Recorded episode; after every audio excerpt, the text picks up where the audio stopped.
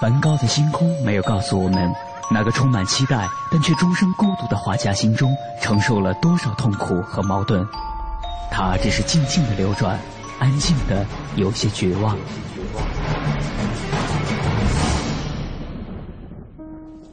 莫奈的睡莲没有告诉我们，那个喜爱平静的人在动荡的时代中，心里有着多少的叹息和遗憾。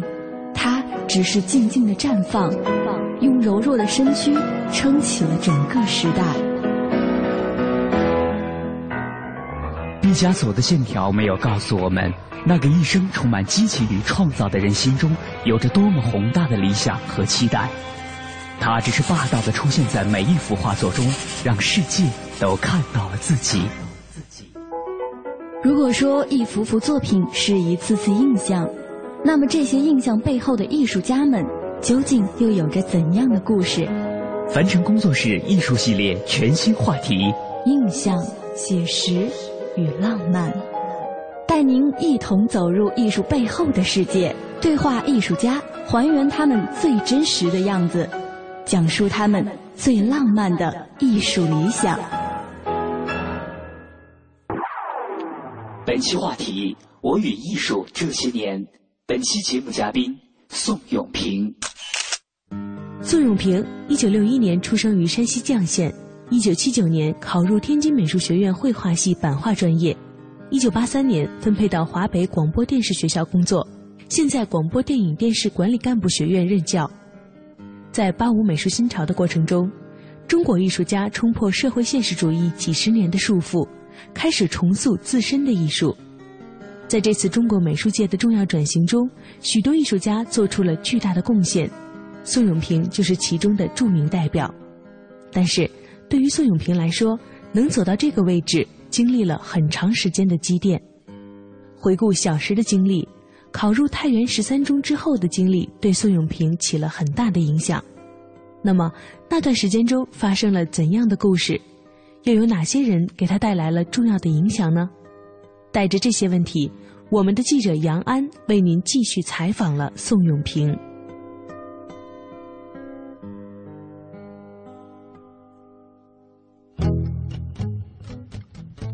听众朋友，大家好，欢迎收听《印象写实与浪漫》，我是杨安。在今天呢，我们非常荣幸的采访到了艺术家宋永平老师。宋老师您好，您好。嗯，那时候高考恢复了吗？还没有，因为七七年考大学，我还不知道是啥意思呢。啊，恢复的时候都稀里糊涂，不知道他是干嘛。不知道他干什么，因为那一年考大学都是抱着孩子，什么那个那个什么，积压了十年的那批，十年那批那个插队的那些，对，三十多考的那批，对，不不计年龄，你八十岁，八十岁没那热情，他也也也也没那概念。然后我我只记着有一句话，我妈妈在东北的时候，就上小学时候，那时候那些家属大院，有时候我们在那院里话，有的就问啊，说哎你们这这个能能干啥呀？将来哈这个也有这样的家长也议论议论说一说。后来我妈说过一句：“将来考大学，当然我不知道这个考大学意味着什么，或者它有具体什么意思。”嗯，但是我深深的有有一句话，就有这么个声音，就是将来考大学。他真说过这样的一句话。考大学，对没说是考艺术大学，没说考艺术大学，反正就是学这个的意思吧。嗯，我相信，因为他是一个上过师范，他懂教育，对，懂教育，他是知道，反正你这个总是一种学习嘛。嗯，所以我不知道高考是是个什么具体的内容，但是有这句话，在很小的时候，我妈，我记得我妈说过这样的一句话，就跟跟别人说。嗯。还不是跟我说，跟我说我他让我考大学，那个我会有压力也说不定。但是他他不是对着我说的，嗯，他就就是说别的那个家长孩那个孩子家长就是说大院里面那个家属啊就议论，就说飘到你耳朵里了，这有啥用？这个哈学这干啥去？我妈就说过这么一句。嗯，后来呢，我相信可能也是因为这么一句话呢，在七八年的时候。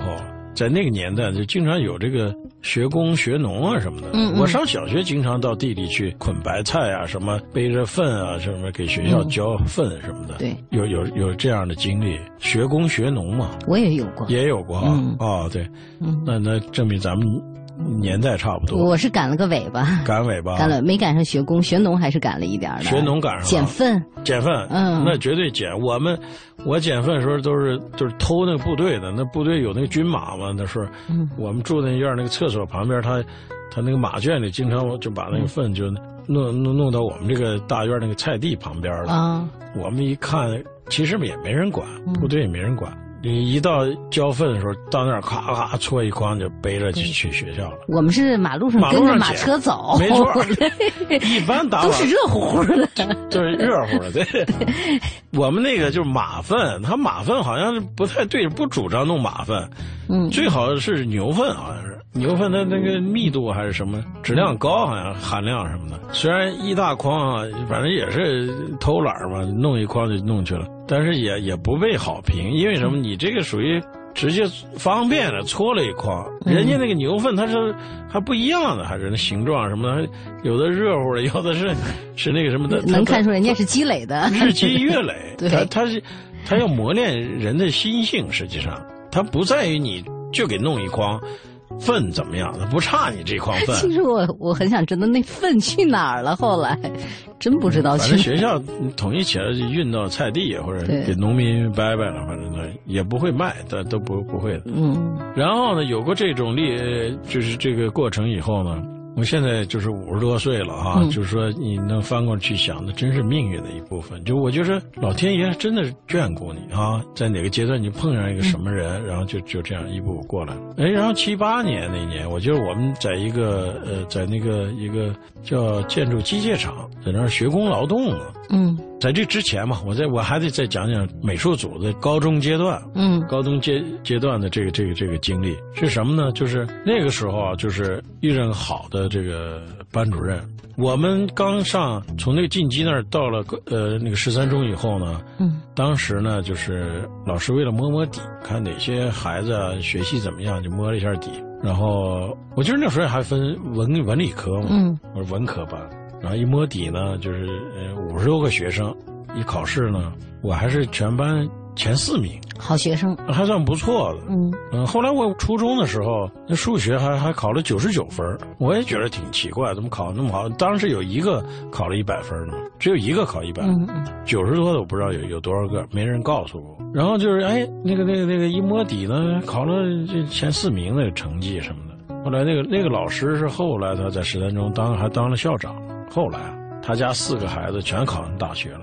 那时候全上大学以后，他就特惨嘛，那时候没钱啊，嗯那种这跟跟要饭的一样。那当时还没当校长的时候，当然就是说精神上还是比较愉快的，但是都是知识分子家庭。然后就就就这个老师是是个语文老师，嗯死活让我学文科啊，不让我画画。我那时候特别喜欢去美术组画画嘛，找我妈连连着找了多少趟，就做我妈工作，就说你告诉他你你你让他别学画画，啊，所以是让他学学文科，文科将来考大学什么都都好。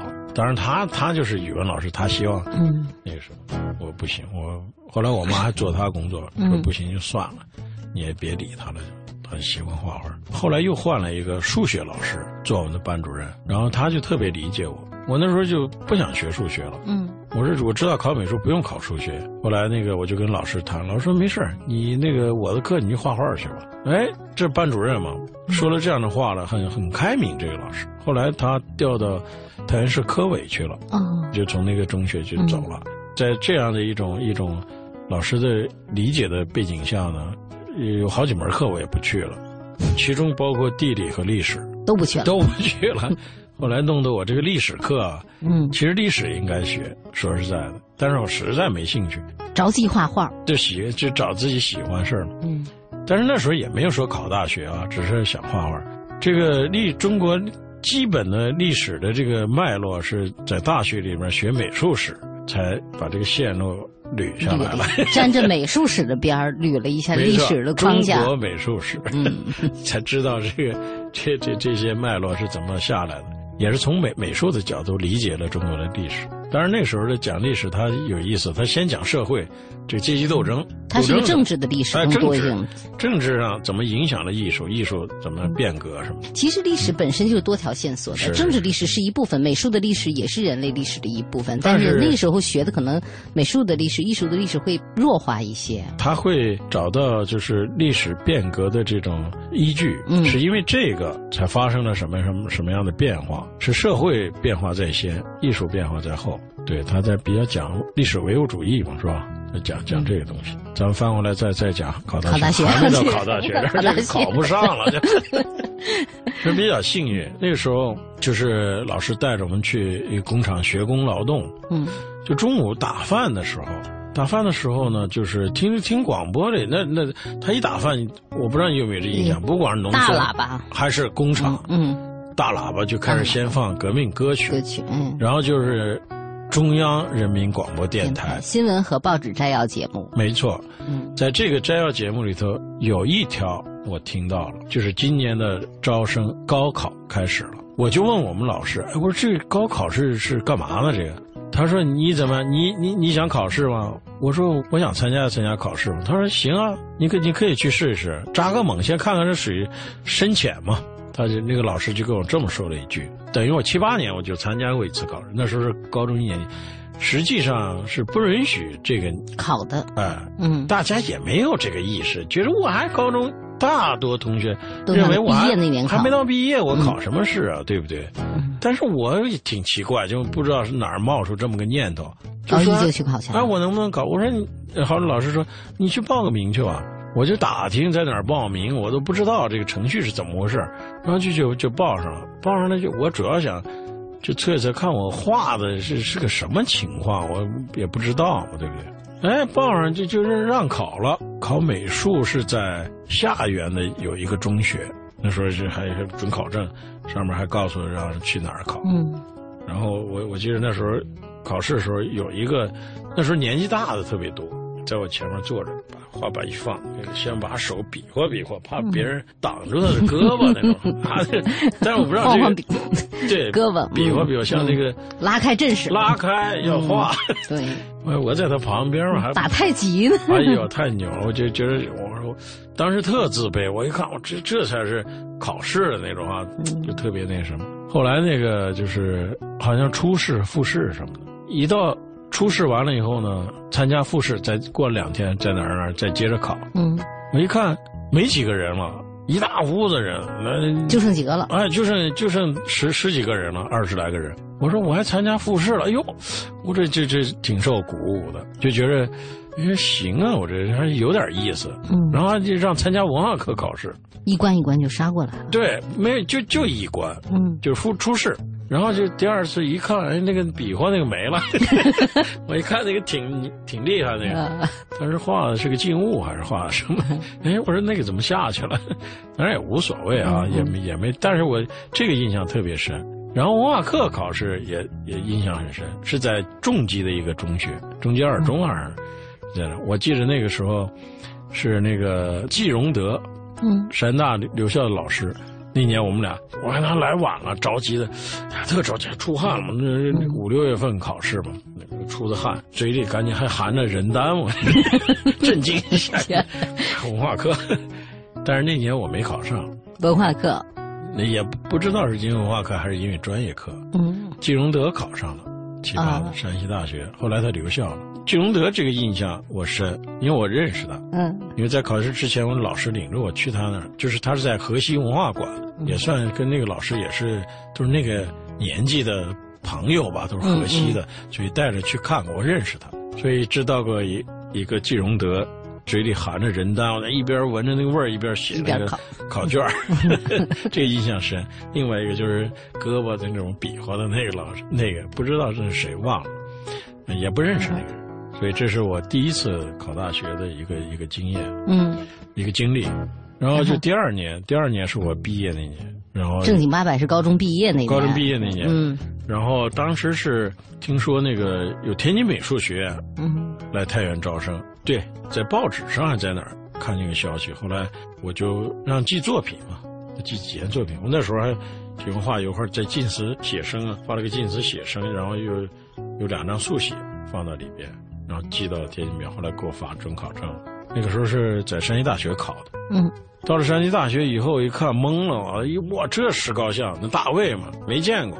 那那大当然他没画那个东西，嗯，画的是一些呃静物啊什么。就说你想那个时候，即即使在美术班里头也训练过，但是那个大学的这套东西就根本没见过。人家有点殿堂级的这种殿堂级，一看嗯殿堂，哎，离见殿堂还是很很有距离的。嗯但是也无所谓，我当时心里想，那是考大考的人也特别多。那年我是报了两个学校，报了一个青校，就是那个榆次纺织工业学校，您给自己定位不高啊，因为这个学校是我这个孟老师，他那年也考了，他也考上了，也没去。那时候也带我去过青校，那在他的心目中就是青校少年宫比山西大学强，哦，他有这么个概念。嗯当然了，青校为什么强呢？我后来再分析一下，因为他在山西纺织厂那儿有有青校毕业的学生，他们的先生在青校呢，说画的好，吴德文什么嗯谭兴渠这两个名到现在启。蒙老师在那儿呢，启蒙老师在那儿嗯，所以跟山坊来往也比较密切。所以说那儿考那儿，咱不考山大，我也考了一年山大嘛。嗯嗯第一年实际上是考的山西大学，嗯，没考上。我也不知道因为什么。后后来我听说，在少年宫学的，基本上就是上山大是很难的。所以我我很理解这呃孔敬平怎么上了山大。当时少年宫影响力很大的，在在太原，因为他在城里嘛，嗯也有地利这这种这种优势啊。你所有的就是有志于艺术的青年都要去那儿去朝圣。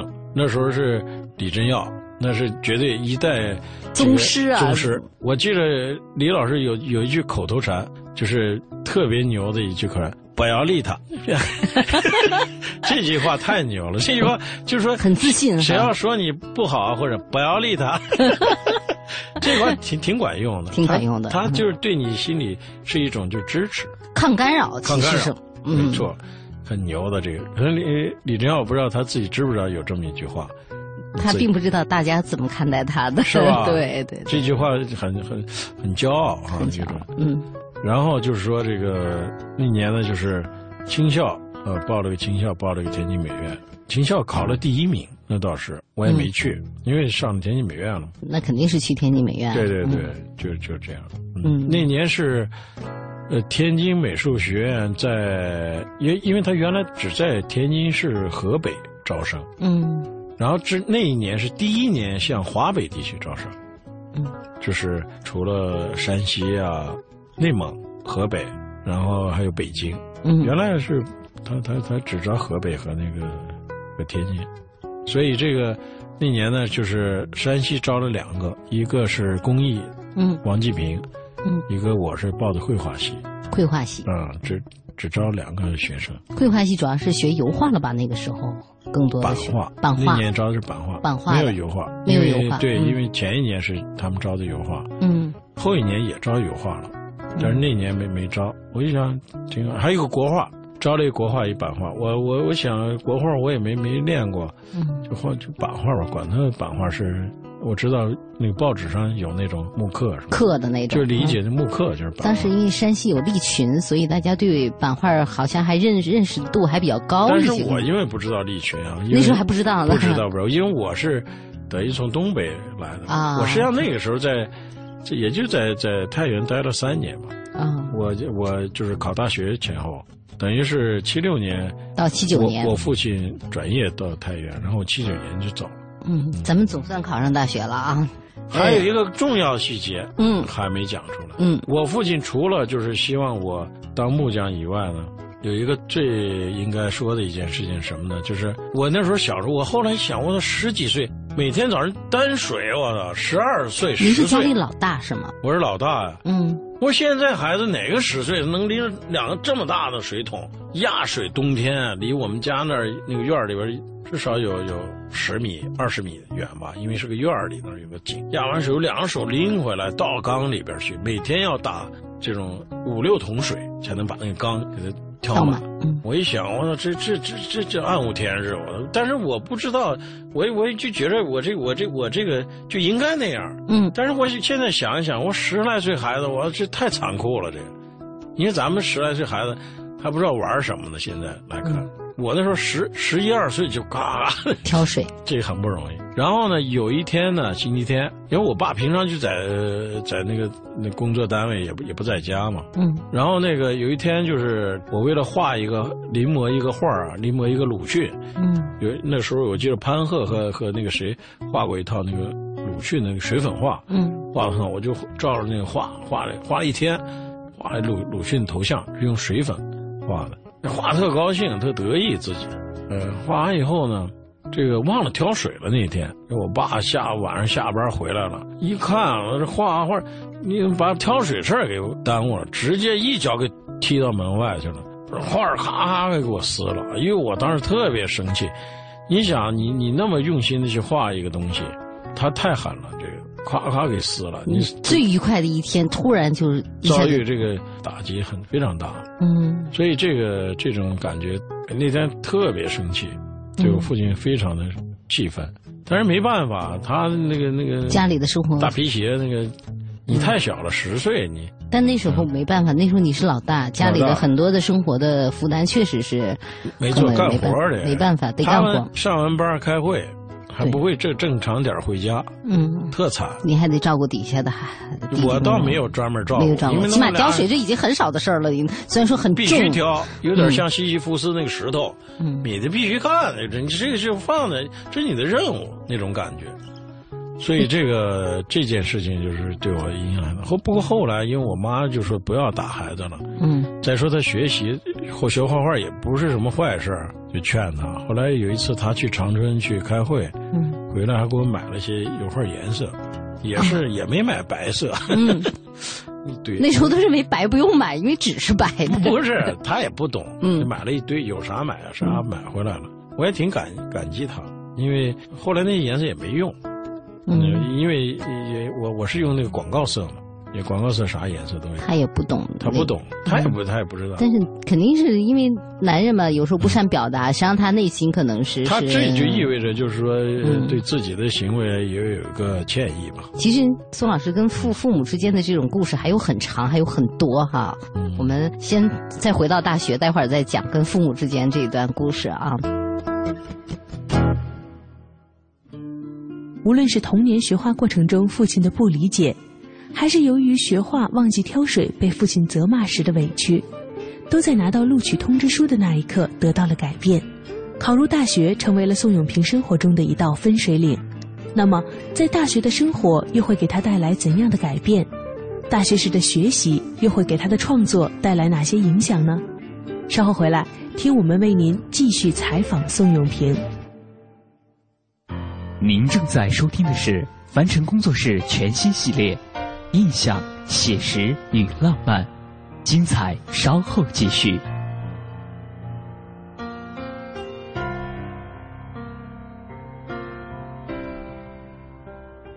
今天我寒夜里看雪飘过，怀着冷却了的心窝飘远方。风雨里追赶，雾里分不清影踪。天空海阔，你与我可会变？多少次迎着冷眼与嘲笑，从没有放弃过心中的理想。一刹那，仿佛。若有所失的感觉，不知不觉已变淡，心里爱。原谅我这一生不羁放纵爱自由，也会怕有一天会跌倒。背弃了理想，谁人都。怕有一天只你共我？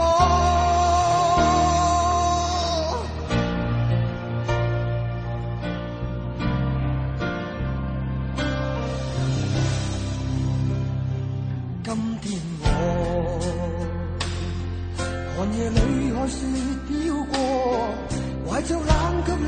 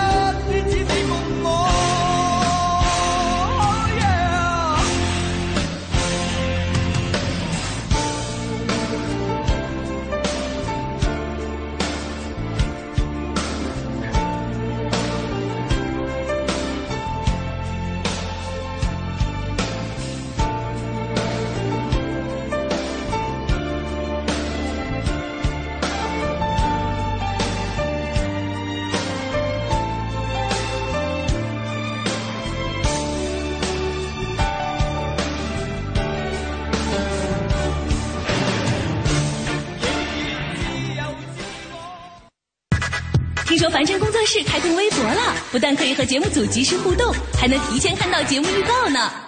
哦，真的吗？快告诉我怎么做。我只告诉你一个人，听好了。拒绝复杂搜索，不用思考揣测。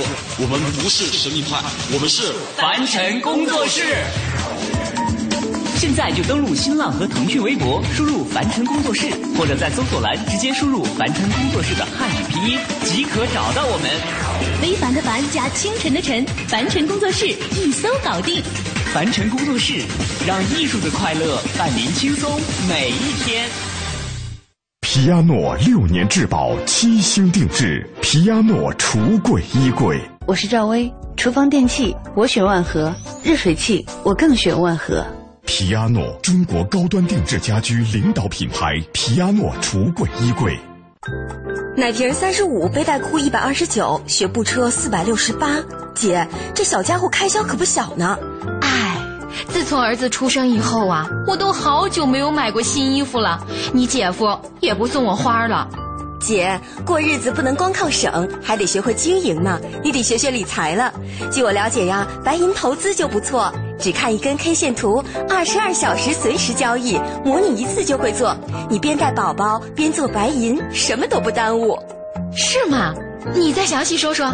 你呀，发条短信八零八到幺二幺幺四了解一下，免费咨询。好，八零八幺二幺幺四是吧？我现在就发条问问。白银投资让你的生活更美好，发送短信八零八到幺二幺幺四，发送八零八到幺二幺幺四，免费开户做白银，投资风险需谨慎。中国广播音像出版社隆重推出的《中国广播经典系列朗诵 CD 光盘》，既有夏青朗诵的唐诗三百首，也有方明的播音作品专辑，还有集合齐越、葛兰、雅坤、于芳、姚科等中央人民广播电台老中青三代播音员精心演绎的配乐朗诵光盘、中外名篇经典诵读和红色经典作品朗诵。朗诵作品风格多样，赏心悦耳，是中国朗诵艺术的优秀典范。产品均随碟附有作品原文，是学习、欣赏和正音的难得佳品。欢迎登录中国广播网查询，咨询电话零幺零八六零九二五幺幺零幺零八六零九二五幺幺。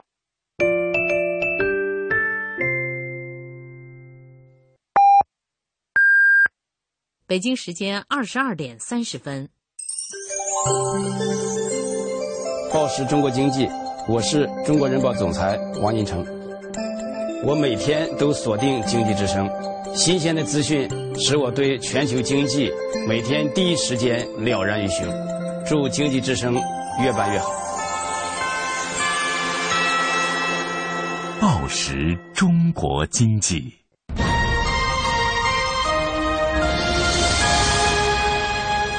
济之声，进一步的声音。经济之声，这里是中央人民广播电台经济之声。每当夜晚来临的时候，天晴满树花开，雨天一湖涟漪，阳光照耀城市，微风穿越指尖。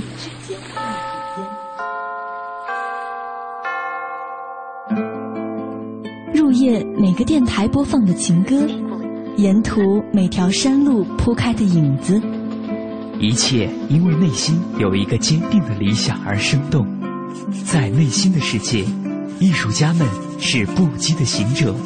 那个梦想，因为自由，所以浪漫；因为真实，所以感动。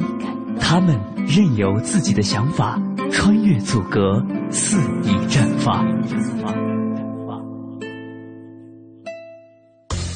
凡尘工作室易筋经系列全新节目《印象、写实与浪漫》正在继续。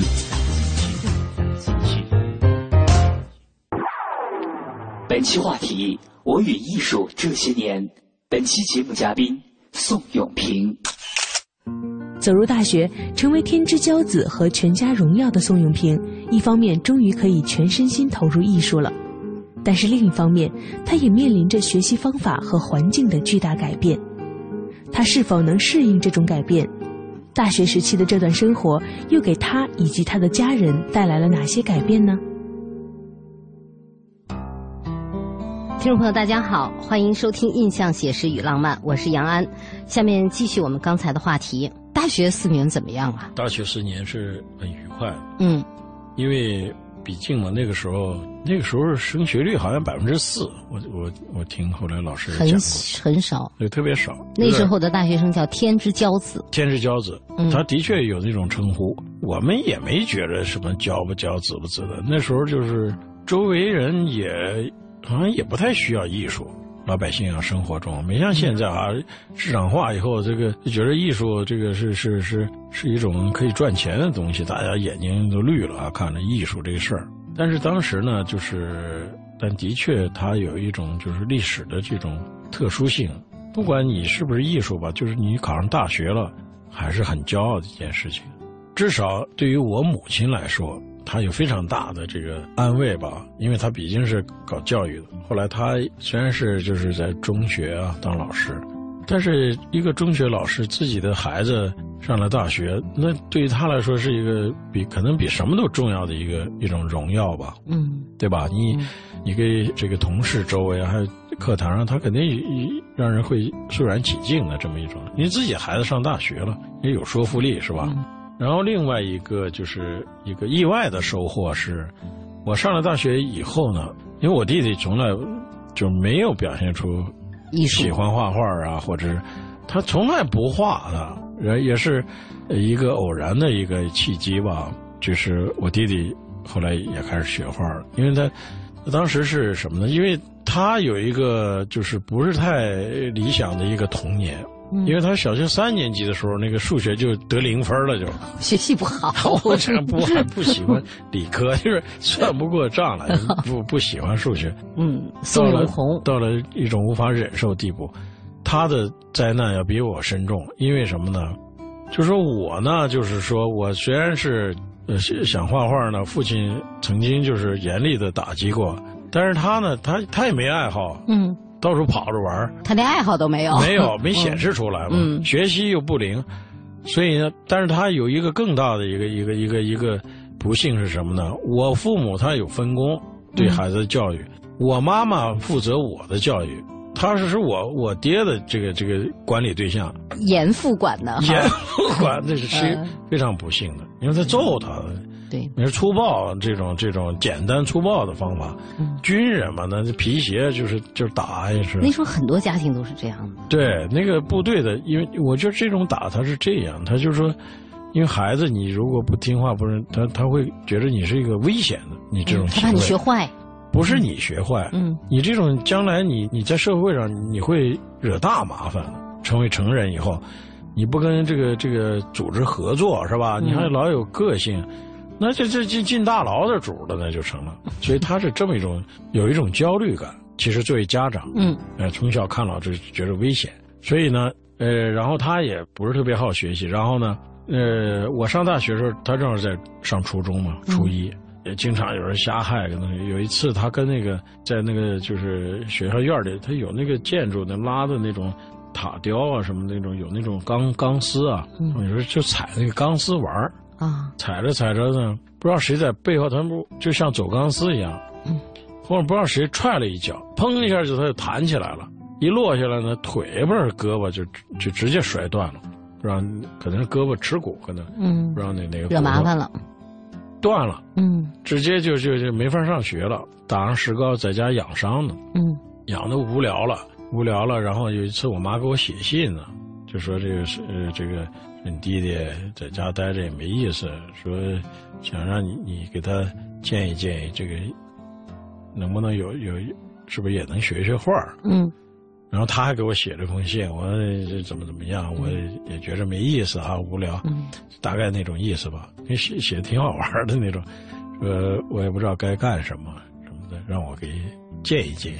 我妈说她也自己在家里瞎画，我自己都舍不得的那个买的那个十八色的那种水彩，嗯，颜料，然后还有一个呃调色盒什么的，我就买完以后花了大概十来块钱就给他寄回来了。后来他还挺上心的，就开始画了。画完画以后呢，哎，觉得画画好玩，一发不可收拾，人生从此改变。所以这个很有意思。我们俩小时候我互谁也不理谁，各玩各的，各玩各的。我没有这个兄弟的概念，我没觉得我有个弟弟。我也怪，因为自己每天画画，闷头画画，顾不上这些。我弟弟也也看不上我在这儿画画什么，也对我这也不感兴趣。他玩他的，他他有他的一帮小伙伴什么的。嗯，所以呢，就是我们俩，就是我直到我上大学，看他画画，那个那一刻，我才感觉到有个弟弟，这个很神奇。这个从此后，这个宋永平、宋永红这个名字老是绑在一起的艺术圈里，有一段时间吧，至少嗯，对。学完画以后，我就觉得跟我有关系了，就发现有这么个弟弟回来，每次就是从大学回来以后，就就就注意他画的进步很明显。嗯，就就是一直在变。那您等于是既是弟弟的兄长，其实也是老师，启蒙老师，启蒙老师算启蒙老师。对，可能比兄长的成分更更强多一点。因为因为小的时候就好像兄长那种不太没没太把自个当兄长。对我我我自己，呃，我自己的印象不是那么深。对对对。所以那个在大学里边呢，其实大学的这个期间啊，有有意思，就是在于什么呢？就是。我是我们这一届，这一届是招了，连那个呃工艺系，嗯，和绘画系一共招了二十一个人，好像是，呃，我是这二十一个人里边年纪最小的一个。啊，你应届嘛？应届，十八岁嘛。然后有另外一个比我呃大一岁的是那个，现在在中央美院的那个现在造型学院副院长的苏新平，他我们俩是呃，可能还有一个公益的。叫明镜的，我们三个这算是十几岁的啊，其他都是二十多岁的。嗯，呃，有的最大的比我比我要大七岁，甚至八岁。嗯，我们班是六个人，六个人。啊，对，全是男生，嗯，六个同学。然后国画班有有有六个，有俩女生，剩下十来个，那那十十几个，我们就来往少一些，是工艺系的，来往少一些，就是绘画的这两个班。当时那个男生刚到了学校以后，住在一间大房子里，一个教室里边，嗯，十张床，住了大概至少三个三个月。我我觉得是一个学期，好像一个学期以后呢，就是每个班就分开了，分成小的三个三个人一一个宿舍，宿舍了，嗯，然后一住呢就是三年多，嗯。其实我特别想知道，就是您大学学什么来？为什么想知道这个问题呢？就是您大学毕业没多久。就是八五了，所以我因为八五是一个很奇怪的点，所以很想知道为什么会出现八五这样一个过程。其实这个八五，八五严格意义上讲是一是一场思想运动。对呀，它的渊源应该和什么有关系呢？和这个你说的呃，就是。和呃，就是你你的疑问是是是有道理，就是它跟这个大学教育有关系，有关系是吧？有太大的关系了，因为我们上了大学以后呢，从这个他的知识上来讲，他还是希望培养精英嘛。那时候大学教育就是精英教育，对，嗯，都是人才嘛，哈，号称培养这个无产阶级革命接班人嘛。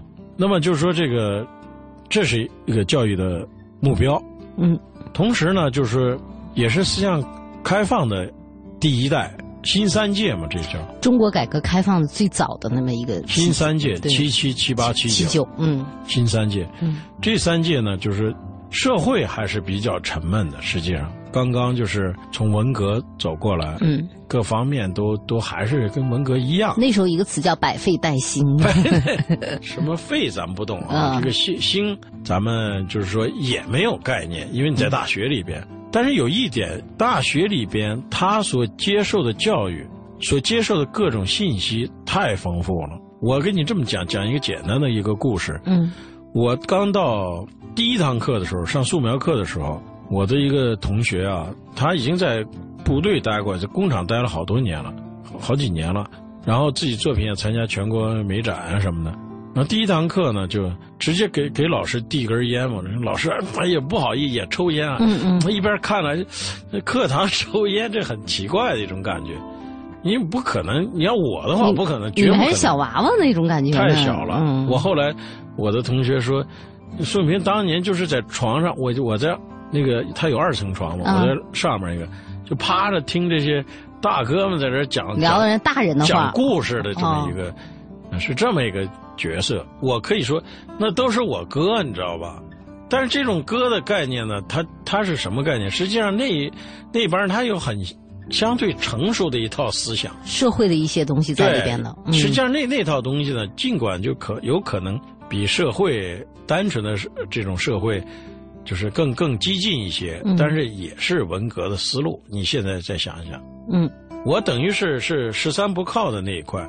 我自己的，如果要是全是年轻人的话，我相信对艺术的理解，嗯，可能更更新一些，嗯。但是跟这帮人在一块儿呢，就是。有一帮就是还是文革那套思路的那种下来的东西，嗯，但是也也有一种就是说人们还比较朴实吧，比较朴实啊，对，嗯，但是呢，就是真正影响思想的是是，就是除了就是课堂上基本上没有特别的这种想法，他还是就是实际上是文革以后的一些老师的，还是那种传统的教育方式。那种方式，但是呢，他们也是有自己的理想，那个时候。老师特别认真，就告你就就想把自己知道全告诉你，嗯，因为他们也是等于从这个文革这个过来以后，教育体制整个被摧毁，后来等于又重新再把这些人又弄回来，他们有他们自己的理想，想把他们把自己耽误的时间呢，通过他们的这这种言传身教呢，就是告诉你你应该做什么，嗯，也有这种热情。呃，以至于后来就是多少届以后，老师印象最深的就是我们这届学生。对，那也是他自己的。我现在一想，他们也是三十来岁，也正当年呢。嗯。除了这个呢，就是一些讲座，嗯，是很活跃的，因为那是思思想交流的一些非常活跃，非常活跃。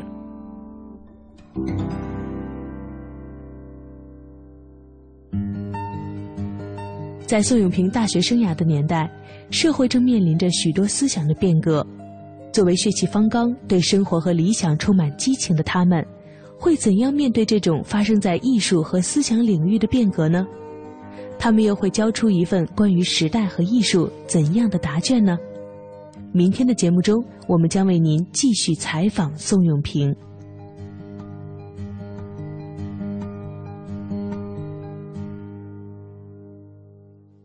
本节目由凡尘工作室策划制作，总策划王小晨，执行策划张云远，制作人王瑞南。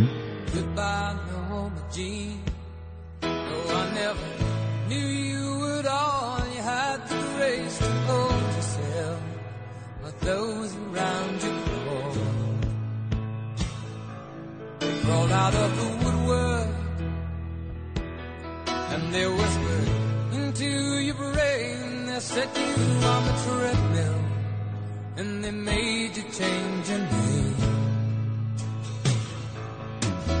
And it seems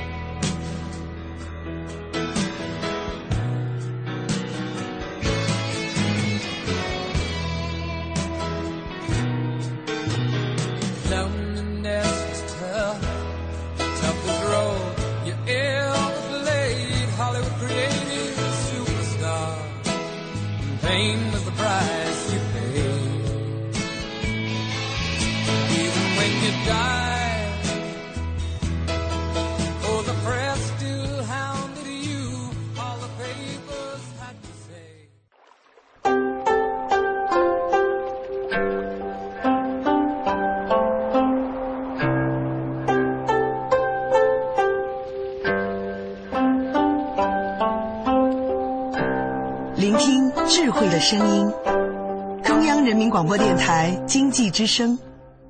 进一步的声音，经济之声。您即将收听到的是《非常科学》。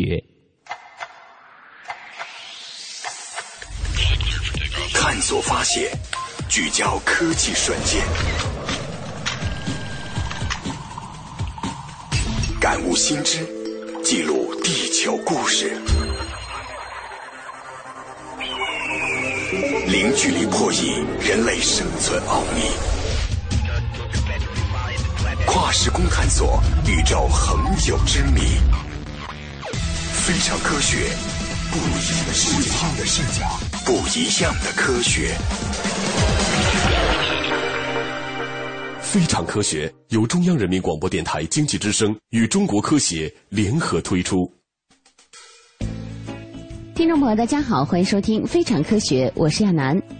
如果说有哪种能源配得上“蒸汽朋克”的名号，那就非海水温差发电莫属了。是维多利亚时代的科幻吗？没错，早在1870年，儒勒·凡尔纳就在《海底两万里》中构想过这种可能。是19世纪前后的机械技术吗？没错。那么，它是否是后启示录未来可再生能源的有力候选呢？这一条不妨也打上对勾。今天的非常科学，我们将和您一起去听听看，海底两万兆瓦的海洋蒸汽机从科幻走向了现实。人们显然曾经对这一技术寄望过高。理论上来讲，海水温差发电在任何年份之内都能够提供相当于全世界需求四千倍的能量，而且不会产生污染和温室气体。然而，在现实之中，这项技术却因为难以实现而久被搁置。二零一四年，全世界出现了很多与之相关的项目，数量之多令人瞠目，而且领头者都不是堂吉诃德式的空想家，而是像航空航天工业巨头洛克希德马丁那样精明的实用主义者。那么，究竟是什么发生了变化呢？海水温差发电的想法，有可能是凡尔纳为了解决尼莫船长的难题而构思出来的。这位凡尔纳笔下深海探险故事的主人公，需要电力驱动他的鹦鹉螺号潜水艇。那部小说是海水温差发电第一次见诸文字。将两条电线探入不同深度，并在之间形成电路，便有可能利用它们接触到的温度差异获得电能。尼莫对他的同船旅伴这样讲道。该书出版十一年后，法国物理学家雅克·阿尔塞纳·达松瓦尔提出了以此为原理的电站第一种实际设计。它采用的是管道而非电缆，来开发冰冷深海和温暖洋面之间的温差，以产生蒸汽能量。为了从这种热量差异中获得能量，现代系统将温暖的表层海水泵过装有氨之类低沸点液体的管道，氨沸腾之后。蒸汽用来驱动涡轮产生电能，之后冰冷的深层海水在管道中流过蒸汽，使其重新凝结成为液体，准备下一轮的循环。基本上，全世界所有的火力和核能电站都要由蒸汽涡轮来驱动，但是它们产生蒸汽，要么靠燃烧污染大气的煤炭，要么会产生阴魂难散的核废料。海水温差发电提供蒸汽的方式却是清洁而且理论上无限制的，但那是理想世界里发生的事情。在现实生活中，海洋热梯度给予的东西都会被设备夺走。主要的问题在于获取深层的冷水上。泵送电站运转所需要的巨量海水需要一千米长的管道。而且管道尺寸和强度还要足以承受生产每一千瓦电力所需要的每秒数立方米海水的流量。把过程中所有的低效因素考虑在内之后，海水温差发电电站的理论效能就跌到了可怜兮兮的百分之四至百分之六。基于这个原因以及其他一些因素。表层和深层海水的温差至少要达到二十度，才能够使整个过程运转起来。这样的条件只存在于地球上赤道两旁，包括热带和亚热带在内的一条相对狭窄的带状区域之内。尽管受到这些限制，整个二十世纪，人们还是在不断努力，力求实现海水温差发电。其中最有雄心的一次，是被上世纪七十年代的石油危机激发的。时任美国总统吉米·卡特签署了一项法律，要在一九九九年之前采用此项技术生产一万兆瓦的电力。可是后来石油价格又跌了下去，石油能源的替代方案再次落到了待办事宜列表的末尾。不过详查一番，你便会发现，这个项目也许正标志着海水温差发电发生了重大变化。借力于其他可再生能源、石油工业，甚至可能还有气候变化等种种古怪因素，这项19世纪的技术成为了21世纪可再生能源结构一份子的时刻，大概终于要到来了。很多数字方面的考量正在发生着变化，海水温差发电的效率或许不高，但由于它使用的是充足而免费的海水。如果规模足够大，在经济上仍然是可行的。石油价格不稳定，气候变化正日益紧迫地推动着替代能源的开发。风能和太阳能等可再生能源断续无常的弱点，就是说，只在有阳光或者有风的时候才能产生电力，这仍在阻止它们成为主流。而海洋热能公司的特德·约翰逊说。海水温差发电电站能够二十四小时运转。这家公司计划将这项技术商业化。全天候的电力生产就意味着海水温差发电电站可以简单直接的代替化石燃料电站接入城市电网，同时整合产能燃料的太阳能和风能时所必须的调整及平衡工作就可以省略了。但是如果设备运行需要的电力比它能提供的还要多。这样的电站又有什么用呢？在这一方面同样有了进步。洛克希德马丁公司采用了建造桥梁和风力涡轮的技术，两者都是利用高级玻璃纤维和复合树脂来制造超轻和超强的材料，用来设计价格低廉但是强度和灵活性足以承受洋流的张力和压力的管道。更棒的是，这种管道可以在海水温差发电电站自己的阳面平台上组装，并且逐步沉入水下，避免了运输及释放庞大结构的风险。二零零三年，孟加拉湾的一项本来挺有前途的海水温差发电项目不得不告吹，因为在建造一座一兆瓦电站的过程中，工程师弄丢了他们的第一根管道及其备件。美国夏威夷大学自然能源研究所研究海水温差发电的路易斯·维加说：“多亏了这些进步，现在建造一座一百兆瓦的电站大约需要七点九亿美元。把海水温差发电电站的建造和运行成本都计算在内的话，维加估计产出的电力价格大约是每度电十八美分。至于美国能源部估算的火力和太阳能发电的价格相去不远，前者是每度电十四美分。”其中涵盖了碳捕捉和存储的费用，后者是十四至二十六美分。在这种不同于以往的大环境之中，海水温差发电项目在全世界开始成雨后春笋之势。二零一三年，一座五十千瓦的示范性海水温差发电电站在日本冲绳县的九米岛开始运行。同时，在夏威夷，马凯海洋工程公司正在其位于夏威夷大岛的海洋能源研究中心建造一座一百千瓦的电站。二零一四年，荷兰代尔夫特理工大学衍生公司计划在加勒比海库拉索岛国际机场附近建造一座五百千瓦的海水温差发电电站，但他们不会是最后一批。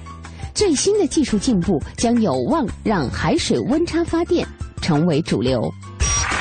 多个研究团队正在探究将海水温差发电与太阳能结合的可能性。意大利米兰理工大学的宝拉蓬巴达为一种新型海水温差发电电站建立了产出模型。这种电站在温暖海水被用于蒸发氨之前，先利用太阳能提升其温度。他发现，就算是廉价的太阳能集热器，利用透镜和管道收集热量的简单设备，也能将电站的日间产量增长到原来的三倍。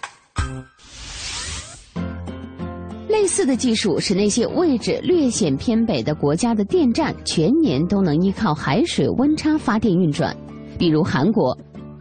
在夏季月份，韩国周围海域表层与深层水温差异超过了二十摄氏度的最小临界值，但到了冬天就不是这样了。